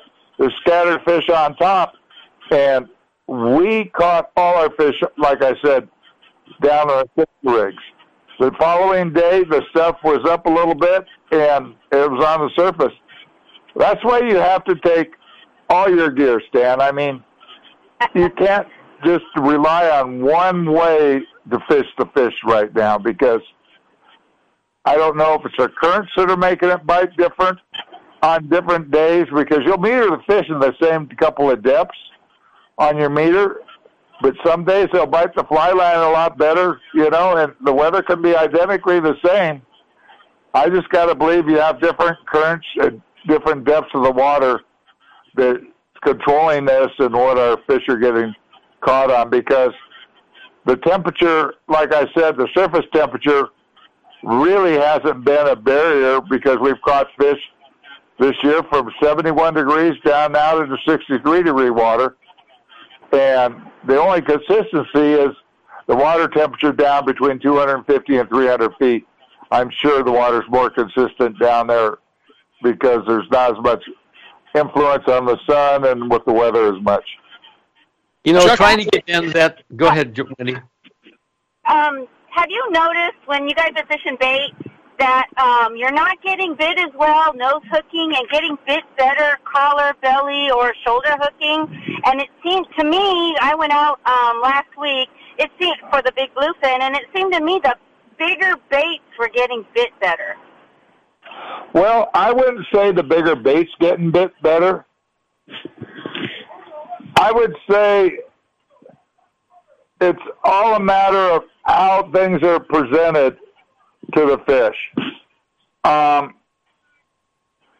I think I have found, I've always been a person advocate of nose hooking a bait, because it, if it bait happens to die and stuff and your sinker's there, it makes your bait twitch and move better, okay? I have found that uh, collar hooking baits lately on the sinker rigs with a longer leader is being get, getting bit better than a nose hook bait. Now, is it the way that different people are presenting it? I don't know, but um, Rob and Lori, last weekend, Rob had eighteen bites on collar hook baits, and Lori had eight different bites, okay? And then we had people starting to do what they were doing, and they started getting bit. We did hook a few fish on the nose hook baits, but it seemed like the collar hook baits got bit much, much better than um, the nose hook baits. Yeah, so, that's what I was finding. Chuck, for for fly lining, what do you suggest? What type of an outfit and what pound test should people be using? And then can they use the same type of uh, Uh, you know, pound test and rod for doing the uh, sinker rigs? What What's your suggestion? I would say no, because on your sinker rigs, I wouldn't fish ever less than fifty. I'd fish, if it was me, I'd fish sixty or eighty, okay? I mean, the fish, when they get down deep, they're going to bite the heavier line better. Now, fly line and bait, I would suggest not using less than forty pounds. We have a few guys that love to fish thirty, and they're, they're going to get bit, but I'll tell you what, your your percentages are going down of landing the fish considerably because of the teeth they have and the size fish we're catching and stuff. Personally, I wouldn't fish less than forty pounds, but I would fish forty or fifty pounds on the fly line, sixty or eighty on a sinker rig. And then on my other rods, fishing knife jigs and stuff, I, I tell everybody to fish one thirty pounds. I mean, it amazes me, to, and I give my seminar every day in the galley, tell these people, you're fishing a flat ball and a knife jig with a one thirty-five pound to two hundred pound test leader why the hell would you guys tie it on a rod with thirty and forty pound tests? I said, you, you want to put it on the heaviest rods you got. And I'll tell you, honestly, people every single trip don't believe it, and they tie it on the lighter line, and they wonder why they lose their fish. You know, but it's just a matter of, like Stan was saying earlier, the guys really nowadays need to listen to the crew and the seminars way more now than they ever had, because we're there every day and we see what's working and we know what's working the best. I mean, but I'll tell you what, there's a lot of hard-headed fishermen that I've been doing it this way for twenty-five years, and I'm not changing. Well, Chuck, let's talk Absolutely. a little bit about let's talk a little bit about the schedules uh, now. You know, we had uh, Steve on uh, a few weeks ago, and they were kind of modifying the schedules to a one and three quarter day trip, so you get more uh, night fishing in. And it seems like the night fishing has just kind of laid off, and it's more like uh, during the daytime again. Uh, What type of trips are uh, you offering on the Legend and Excalibur to to go out and, you know, wind up uh, the two thousand twenty-two season? Well, uh, right now we're running day and three-quarter trips, which Landing doesn't want them called that anymore. They want them called two-day trips. So they're, they're not going to be called day and three-quarter trips anymore. They're going to be called a two-day trip. Because basically you are fishing two days, and they want to keep it separated that way. So that's a, that's going to be the new term. But that right now is the best shot to getting a full night bite. Trouble with a day and a half trip right now, you'll get there. If you leave at seven o'clock right now, you're going to get there in time to get an hour or two hours of a night bite, fish all day, and then you're going to have to only get two and a half, three hours the next night to come in, so you're in on time for people to get to work or people to get a flight and stuff like that. So the two-day trip or the day and three-quarter trip guarantees you a full night of running around looking all night long. So, and it's, I'm sure in the next week or so it's going to be a lot more night fishing with the moon phase and stuff. Technically, yeah. Chuck, if it's a day and three-quarter, does that mean they can get two-day limits? Yes, you can, because you're fishing the first day, and we're we're taking uh, we're getting fishing game uh, declarations so that we can have two days worth of limits. Because if the boat does not have a declaration, you are not allowed to have two days worth of limits. You're only allowed to have two fish in your possession. So uh, my wife's made good and sure that Stephen and me have our declaration on all our trips.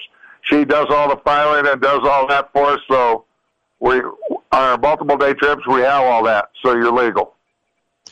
You know, you happen to mention that uh, boat like the Legend, uh, since uh, the beginning of May, it's only been down for or not been out for about five days. That uh, is a tribute to the amount of care you take when these boats finally do come on in, and you got to go through them and the maintenance of them and retrofitting them, and and even the time on, you know, during the season, if something breaks, you guys get there, you you get it working again, you get everyone back out, but sooner or later you got to bring the boat in for uh, scheduled maintenance. What's what's your schedule looking like right now, uh, Captain Chuck? Well, Uh, we are, like you said, we try to maintain everything as much as we possibly can. I mean, you have a raw water pump go out or something. We try to keep enough spare parts around that, you know, that fix something to keep the boat running. But we will start maintenance here uh, in the next couple of weeks and be ready to go. I mean, there's no telling how soon, again, this season's going to start. I mean, it may never end, like I said. But what we're going to try to do is do the maintenance on one boat and keep one boat uh, ready to run it if the fish keep biting, and then we'll be able to work on the other boat and vice versa. So, but we're adding and doing new stuff every uh, day the boat's in for half a day. We uh, do something that needs to be done, change fuel filters, change oil, you know, all that stuff. So there's a lot of maintenance, like you said, to being able to keep a boat up and keep it running. I'm very, very fortunate with the guys I have working for me, and my son and Pat. They do an absolute phenomenal job in maintaining equipment and helping me. Well, you had mentioned, too, that, you know, we're getting to the time of the year where we're running out of fishermen. Tell us about the schedules now that you'll be offering on both the Legend and Excalibur here going into the uh, end of November. Well, we're probably just going to be running weekends because the, uh, we're sold out for this weekend. I think there's one more scheduled trip on the Legend. But if the fish keep biting, I'm sure Steve's going to add a couple of trips here and there. Um, it's kind of, we're kind of working in between the fronts coming in down the coast and the weather and with the holidays. So, you know, it's going to have to be kind of play it by ear because you can't say, well, the boat's going to be online every day right now because with the weather the way it is and the amount of people, I wish we could say that, but it is going to be kind of nice to get a couple of days off. Yeah, I imagine. You know, Captain Chuck, uh, you know, we're talking about bluefin. Uh, is anyone going down south? Are there any more yellowfin down there? And what's happening with uh, uh, Dorado and Yellowtail? Well, we were down there eight days ago, and we caught yellowfin, we caught Dorado, we caught Yellowtail. And I don't know of anybody else that's been back down Down there, I know the Ensenada fleet's still catching a few yellowfin and a few Dorados, so I'm sure there is a few fish left down there. The water is cooling off down there and stuff. It is not, you know, that Dorado and stuff likes that lot warmer water and stuff. And I'm sure that part of that fish is pushing down south again. But um, it's hard to say. I mean, I noticed the last trip we had yellowtail starting to show up in kelp patties again. We had mm. just the most phenomenal year you could ask for for about five weeks on the quality yellowtail that we caught. And then we never saw a yellowtail for over three and a half months. And now all of a sudden uh, the water's cooling off a little bit. And we're starting to get yellowtail on kelps and stuff again. So, you know, the stuff is cycling. And the bluefin, um, you know, they have bluefin up in Monterey and stuff. That fish is all starting to move down with the cold water and stuff coming back this way, too. So, you know, it's all, everything is based on currents. Um, you know, that's the reason uh, we really haven't had any albacore in the last seven or eight years because the currents have not been pushing in down south as much as they have that were going, coming and then pushing up and going up to Northern California and up that way. So it's just hard to say what's going to happen. Everybody keeps thinking you're going to get a shot and the current's going to change, but right now I don't see things changing in the near future the way that things are acting and the way the fishing's been. I, I'm looking forward to another phenomenal bluefin year again and Dorado and Yellowtail season. Well, so if if a big enough group wants uh, gets on the boat and they say, Chuck, uh, you know, let's take a pass on these bluefin. Let's go down and see if we can get some yellowtail and some yellowfin. Uh, can uh, uh, the boats that are with uh, Sea Adventure eighty Sports Fishing accommodate their uh, requests? Oh, we'll do whatever the group wants to do. I mean, a guy charters a boat, he's basically gets to tell you kind of where he would like to fish or what they'd like to try to fish, okay? All that the, all that we can do is suggest and do whatever. I mean, we've got groups now that are wanting to go rock cod fishing. They, they've had enough tuna. They've had enough uh, Dorado and stuff. I mean, it, it's a meat bag. Who would ever think it, right? But, you know, it, it has uh, a year. Has has and, Dina opened opened up the books for two thousand twenty-three, and uh, can we book for two thousand twenty-three yet? John, we're over halfway book, sold out charter-wise on both boats already. I mean, my wife is yelling at me to get the prices all done tomorrow and stuff on some of the other boats. The people that all chartered last year, ninety-nine percent of them are already booked the same dates for next year and stuff. I mean, people are anxious to keep going fishing right now. It's amazing well, how much interest there is. If we uh, if we want to look into uh, going out still in two thousand twenty-two on either the Legend or Jig Strike, or even uh, uh, Pat, he's uh, running lobster trips uh, on the Jig Strike, or if uh, you get enough people, uh, can you charter out the Jig Strike to go out on a day and a half or whatever? Yeah, any of the boats are able to be chartered out if there's if there's enough interest right now. I mean, we'd love to go fishing. I mean, fishing is something we live for. So, you know, it just depends on groups right now that want to do something. Pat's having a wonderful lobster season. The lobster is starting to crawl a lot better now, and that's going really good for it. And that boat is set up now for ultra-limited loads for twelve people, since we redid the whole boat. So it's really set up in a nice situation for that now also. God, that's so Let's sweet. Go, John. I, I tell you. Captain Chuck, if we do want to get a hold of you, book a trip, find out what you're uh, uh, up to, and uh, get out there and still take advantage of this phenomenal bite we're seeing in two thousand twenty-two, how's the best way to go about doing it? Well, you can do it a couple of different ways. You can go to H and M Landing's website and click on the Legend, Excalibur, or Jig Strike, and that'll let you know what's going on. Or you can call the office number and talk to my wife or myself. Uh, the number is area code seven six zero, seven five three, eight three nine four. But the website is the easiest way to do it at H and M Landing, to pull up the schedules and what's going on. All right. Captain Chuck Taft from uh, Sea Adventure eighty Sports Fishing, thanks for that great report. Congratulations on just a fantastic season. We look forward to still maybe seeing you one or two times uh, before the end of this year to go on on out, and we appreciate you taking some of your Sunday to be with us. Well, John, I'll tell you what, if it wasn't for all our followers and our fishermen, we wouldn't have anything at all. You guys have been a great help to us, and we really thank our customers that have been with us all year, because they have made this one of the funnest years we've ever had in sport fishing. So to you and all our customers, thank you very, very much. Well, you know, Chuck, we like to be associated with the best, and that's why we like going out with Sea Adventure eighty Sports Fishing on, on the Legend, uh, the Jig Strike, and Excalibur. Thanks a lot for you know, allowing us that opportunity. All right. Good luck. Good fishing to everybody. All right. Happy Thanksgiving, Chuck. Yeah, happy, oh, happy Thanksgiving, Thanksgiving Chuck. to you guys. And hopefully we see you here shortly. All right. Thank you. Chuck Taft from uh, Sea Adventure eighty Sports Fishing.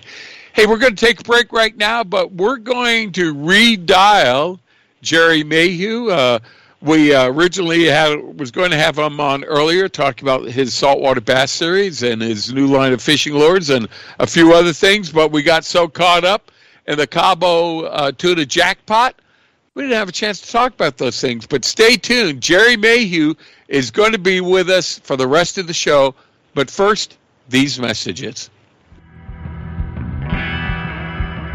Hi, this is Jim Trelikas. Whether you're an avid angler or custom rod builder like me, you need to team up with the leading innovator in rod building related products, Batson Enterprises. From rain shadow rod blanks engineered by anglers for anglers to quality rod components supplied by Alps and Forecast, Batson Enterprises will enhance the quality of your fishing and rod building experience. Batson Enterprises for many years has excelled in incorporating rod building technologies and techniques into every product sold. Owner Bill Batson has assembled one of the finest group of in-house professionals to assist you with your every rod building question or need. So take it from me, Jim Trelikas, when my customer's expectation is for me to build them the finest fishing rod their money can buy, I turn to Batson Enterprises for the best rod components my money can buy.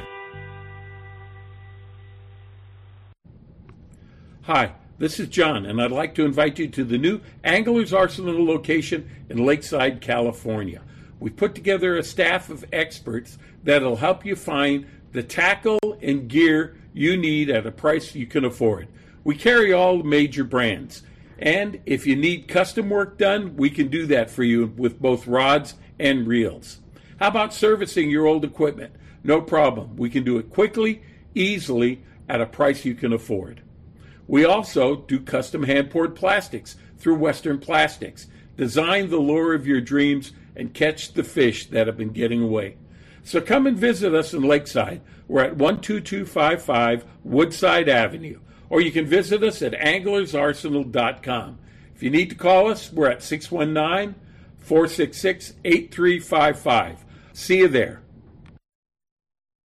Every serious angler knows that a quality hook is an important part of their arsenal. Gamakatsu hooks are made from high-grade carbon steel, specially heat-treated to make them light and extra strong, but not brittle. Gamakatsu ring hooks are made with a one-piece ring, no welds, no weak spots, a very smooth, moving ring. Gamakatsu offers a huge variety of hooks for all types of fishing. Live bait hooks, both light and heavy-duty, to four extra strong. Circle hooks, tuna hooks, ringed hooks, tuna doubles, and many more. Don't waste your next fishing trip on a cheap hook. Get Gamakatsu hooks at your favorite tackle store now.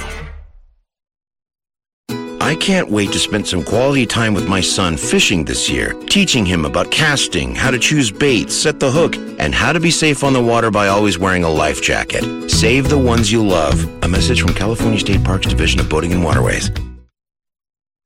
Are you looking for a quality fishing experience out of Cabo San Lucas for you, your family, and friends, but are a little set back with what charter company to choose? We urge you to use American and family-owned Lands End Charters. Lands End Charters offers their passengers affordable and all-inclusive services on a variety of vessels and trips. Fish with the latest of fishing gear while experiencing the hospitality of a long-time-owned family business. Go to lands end charters dot com to see all of their vessels and amenities available. Call Cobble, Greg, or Jenny at eight hundred, two eight one, five seven seven eight when you're ready for an action-packed Cabo fishing experience. Hey everybody, this is a message for our listeners from a new Baja Magic Lodge at Cedros Island. Cedros Outdoor Adventures wants to make your dream of fish at Cedros Island a reality. Want to go after giant calicos or yellowtail with the best Cedros Island fishing organization, but you just don't know who to contact? Then give Cedros Outdoor Adventures a call at six one nine, seven nine three, five four one nine, or even better yet, log on to their informative website at cedros outdoor adventures dot com. There you can visit their trip calendar and schedule a trip that's convenient for you. Once again, the phone number is six one nine, seven nine three, five four one nine, or their website of cedros outdoor adventures dot com. Rod and Reel Radio is brought to you by Baja Bound dot com Insurance Services. Are you driving to Mexico? You can buy and print out your Mexican auto insurance policy online in the convenience of your own home or office in minutes now with Baja Bound dot com's easy-to-use website. After printing your auto insurance, check out the Baja Bound dot com site. There, too, you will find great travel tips and information to help you get the most out of your next road trip south of the border. So this is an important fact to remember. Use Baja Bound dot com. It's the easiest way to find and get Mexican auto insurance.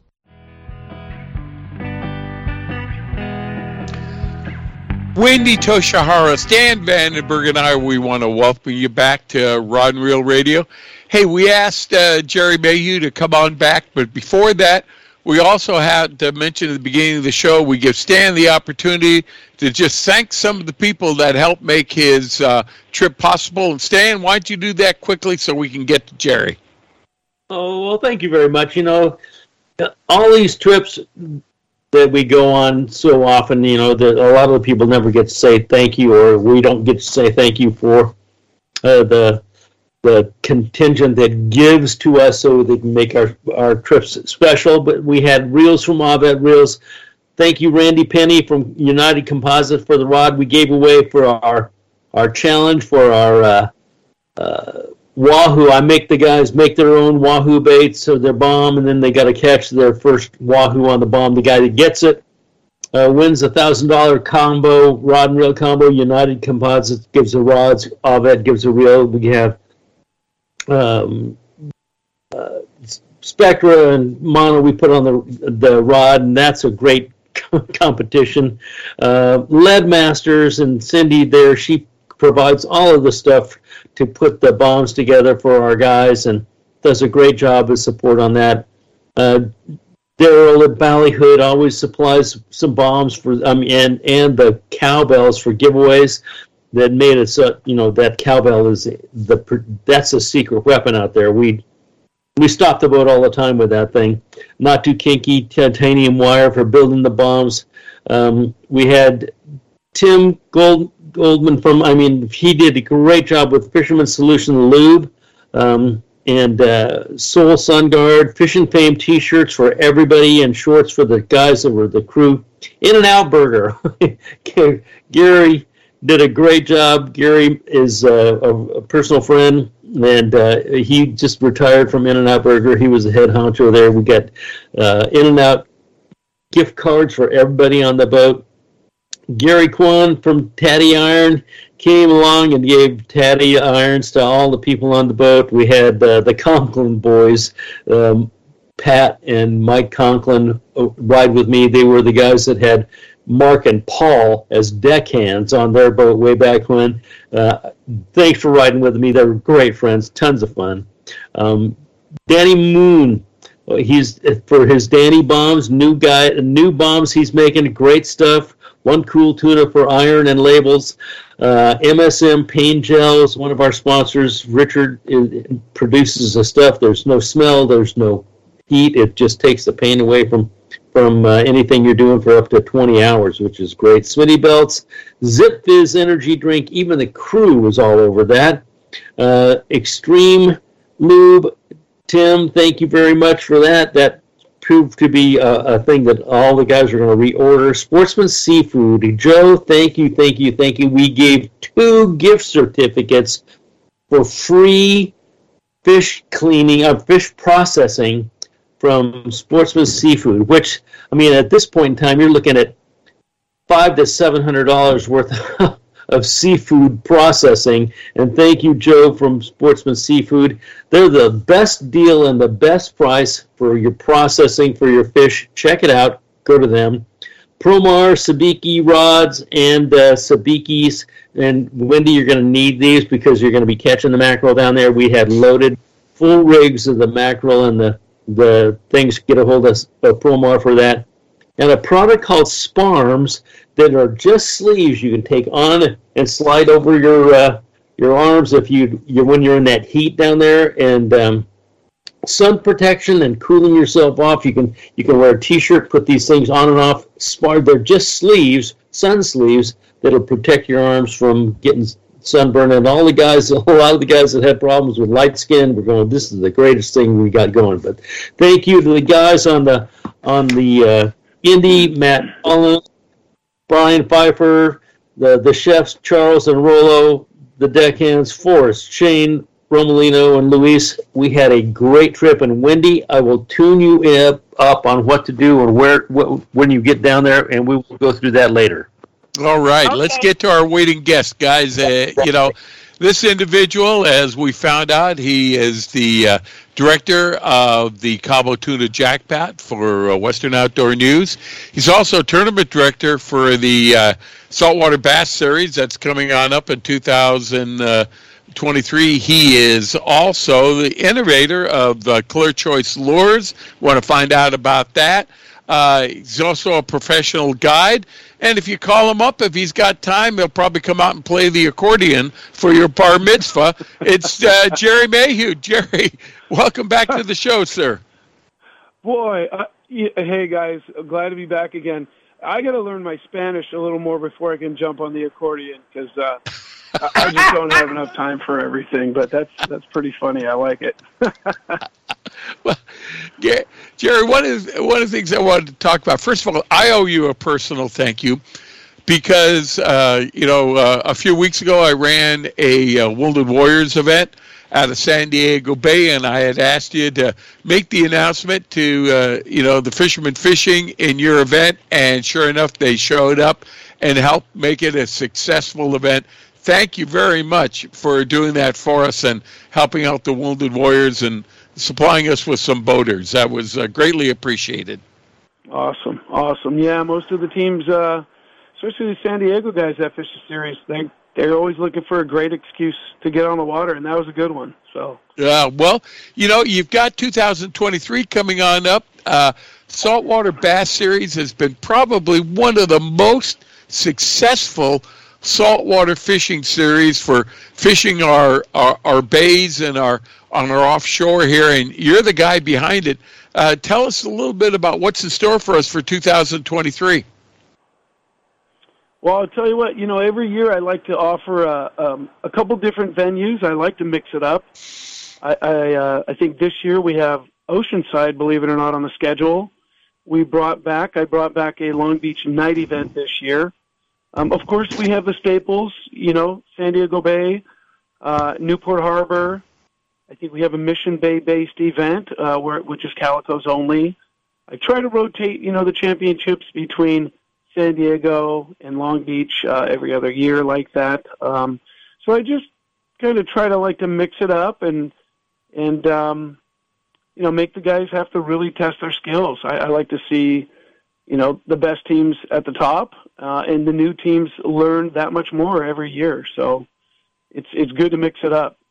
So I'm, I'm looking forward to twenty twenty-three, that's for sure. Well, you know, and uh, we had talked a little bit before the show. You uh, uh, are running to one uh, run uh, one of your first series uh, out of uh, San Diego Bay here at the Outboard Boating Club, and I think we can make that happen for you. It might be a little bit premature, but we look forward to you coming on back. And last year, again, your fishermen helped us out. We were just coming out of COVID, and you had a little fundraiser for us, and you guys uh, came along, and not only did you uh, uh, uh, provide us an opportunity financially to kind of spiff up the boat club again, but we had some funds left over that we could uh, run the uh, Wounded Warrior event with that too, Jerry. So, again, thank you again from uh, all the members of the Outboard Boating Club for, uh, you know, for letting us host your event.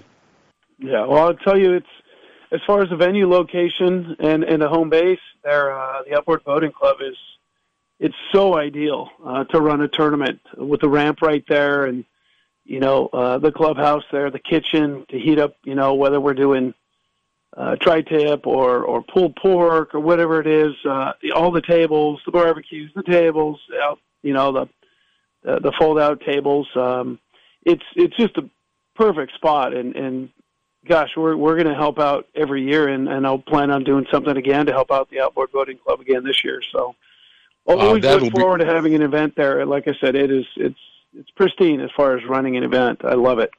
That'll be great. Now, hey, now you know I happen to mention too that uh, you are running uh, uh, an outfit called uh, Clear Choice Lures. You want to tell us what that's all about? That's that's kind of a new wrinkle. Well, you know, actually, it's. I'm I'm going to start from the beginning. You know, four or five years ago, uh, a good buddy of mine, uh, Chris Martin, and my buddy Matt Newman. I know Stan knows Matt fairly well. He fishes against him up at Lake Casitas and stuff. Yeah. Um, we kind of, you know, my buddies got onto this clear popper from Japan, and it was a tackle house feed popper. It was a clear popper. Um, it came out, and our buddy Chris was kind of the first guy to get on it, and he's like, he would get in our boat and he would just kick our butt with that thing. We're like, hey, dude, give me one of those. And um, we kept it hush-hush for two, three years, you know, and then those things, when the cat kind of got out of the bag, people were buying buying them wherever they could, and they were spending as much as eighty dollars, eighty-eight dollars on eBay and stuff to buy one of these things. And I go, you know what, that's it. I'm just going to have my own produced. I'm going to make it better. Um, And I'm going to offer it, you know, for all the retailers in Southern California. And it's been a big hit. It it literally, as far as topwater stuff, uh, even the Dorado this year, um, I hooked up quite a few guys, uh, Western Brian, Brian Tim, who's a big social media guy, and Jeremy Raitt, who runs for Captain Clowers uh, down there. And all my buddies, even some of the, you know, overnight guys and what have you, uh, they fish them, and they're like, wow, this thing is just, it, it catches five or eight or ten to one over anything else. Uh, even even with live bait, I know a lot of guys were using them this year, pulling up on patties just to see if there was Dorado around the patty or in the area. That thing, if they wouldn't jump on it, they would at least follow it all the way to the boat where you could pin a sardine on real quick, fire it right on top of them, and, you know, hook fish. It was, the thing's crazy. But anyway, so Jerry, I'm Jerry, my tell third size. What's that? I was going to say, tell him this has been a, kind of a pretty tightly held secret. You know, Cloward, Al Clowers and I, he's a client and a friend too, and, and Jeremy and the guys that fish with him. And you know that Maddie and I are really great friends, Matt. Uh, and and I, along with you guys, are clients. But how do you fish these things? Because people don't know about what they are. I mean, you could throw them out there and throw in the middle of the foamer and let let it sit, and they'd come up and well, clobber this thing, and you'd be on. And I'll, and I'll be honest with you. Um, some of the guys you know, bite sport fishing. Um, uh, those guys, they they'll throw it in a foamer and just dead stick it. I've actually made yeah, them with little I mean. tiny eyes and little tiny silver bodies on the bottom. It's called the Dead Stick Delight. A lot of guys will throw it in a foamer and just let it sit there. Um, depending on the movement of these fish, how they're pushing the bait ball and what have you, I try to get on the leading edge. Um, it, you know, it's a pop and a pause, pop and a pause, but just like freshwater fishing, sometimes the cadence needs to be changed. Um, when the water's calm uh, and they're just puddling and not foaming, I'll fish that thing so slow, and you know, Stan, fishing freshwater, sometimes a, you know, a push and let it sit there for five or seven seconds, and a push, push, and let it sit there for ten seconds, and just sitting there, boom, it's, you gotta change the cadence on it. Uh, usually the rougher it is out or the more chop there is on the water or bump, I'll fish it a little more erratic with a louder pop. The calmer it is, whether they're breezing or just puddling and not really foaming, I'll fish it a little bit slower. Um, though, you know, that clear lure, that Clear Choice popper, it's, they, it still pushes water, it still creates commotion, and when they come to look at it, they can't get a profile on it. It takes a lot of doubt out of their mind as far as what it really is. They see the shiny hooks, and even if the thing's just sitting there, it it's like bass fishing almost on a bed. It mentally makes them just go, I can't help myself, kaboom, and uh, they'll explode on it just sitting there too. Um, it's kind of crazy, think, but my, my, my advice to people is change your cadence. Some days they like it fast. Some days they like it, you know, push, push, and a longer pause in between. Um, so it depends on the conditions and the fish's mood. So you do got to change it up. Um, I know the Dorado this year, they liked it kind of fast, you know, push, push, push, push, push, push, push, all the way to the boat. And it's almost like something was chasing and attacking something the entire time back, you know, the entire retrieve. And that's how we caught most of our Dorado this year on it, on the smaller one thirty and the one fifty size. And uh, that one fifty is the most popular size. It's the most universal size. It's caught, you know, bluefin this year up, you know, up to two hundred twenty pounds. I've had some of the guys who buy them and send pictures to me, uh, you know, hey, this thing survived a two hundred twelve pounder, and, you know, Gary, no bent hooks. What, yeah. what, what size can people retail for? I'm sorry, one more time, Wendy? What stores can they find? Can people find them in, and what do they retail for? So they retail, so my M S R P was thirty-nine ninety-nine. But because of the demand, most of the retailers have marked them up from forty-four ninety-nine to forty-nine ninety-nine. They can be, I think we're sitting in over twenty retailers. Uh, Ben Seacrest is, is, you know, the guy, you know, behind Clear Choice, getting them in all the retailers. Perfect. Uh, they're in Turner's, they're in Heist Tackle, Eric's Tackle up in Ventura. They're at H and M, they're at Fisherman's Landing, they're at Dana Landing, they're at uh, Eric East County Bait and Tackle. They're basically in every single shop. Pacific Coast Bait and Tackle, Ken's Custom, you name it. Um, Hogan's Tackle and Dana Point, everywhere from San Francisco all the way to basically South San Diego. Um, yeah, you know, Jerry, we uh, we we just run out of time. Uh, you got a website though? If people want to see this lure and find out more about it, what is that? It's clear choice lures dot com. Very simple. All right. Hey, Jerry, we have just flat run out of time again. I, I can't thank you enough for coming on back. Talk us a little, talk a little bit about the uh, the S B S uh, Clear Choice uh, uh, tackle, and also, uh, you know, your stories uh, with the Cabo Tuna Jackpot. Uh, I look forward to having you on again because there's a lot more we need to talk about. We're just out of time right now. We could go on for hours, John. Jerry, thanks a lot. I know we'll be talking again uh, before the end of the year. Appreciate you being with us. Awesome. Always great to talk to all of you. Stan, Wendy, John, we'll see you guys. Thank you. All right. Happy Thanksgiving, Jerry.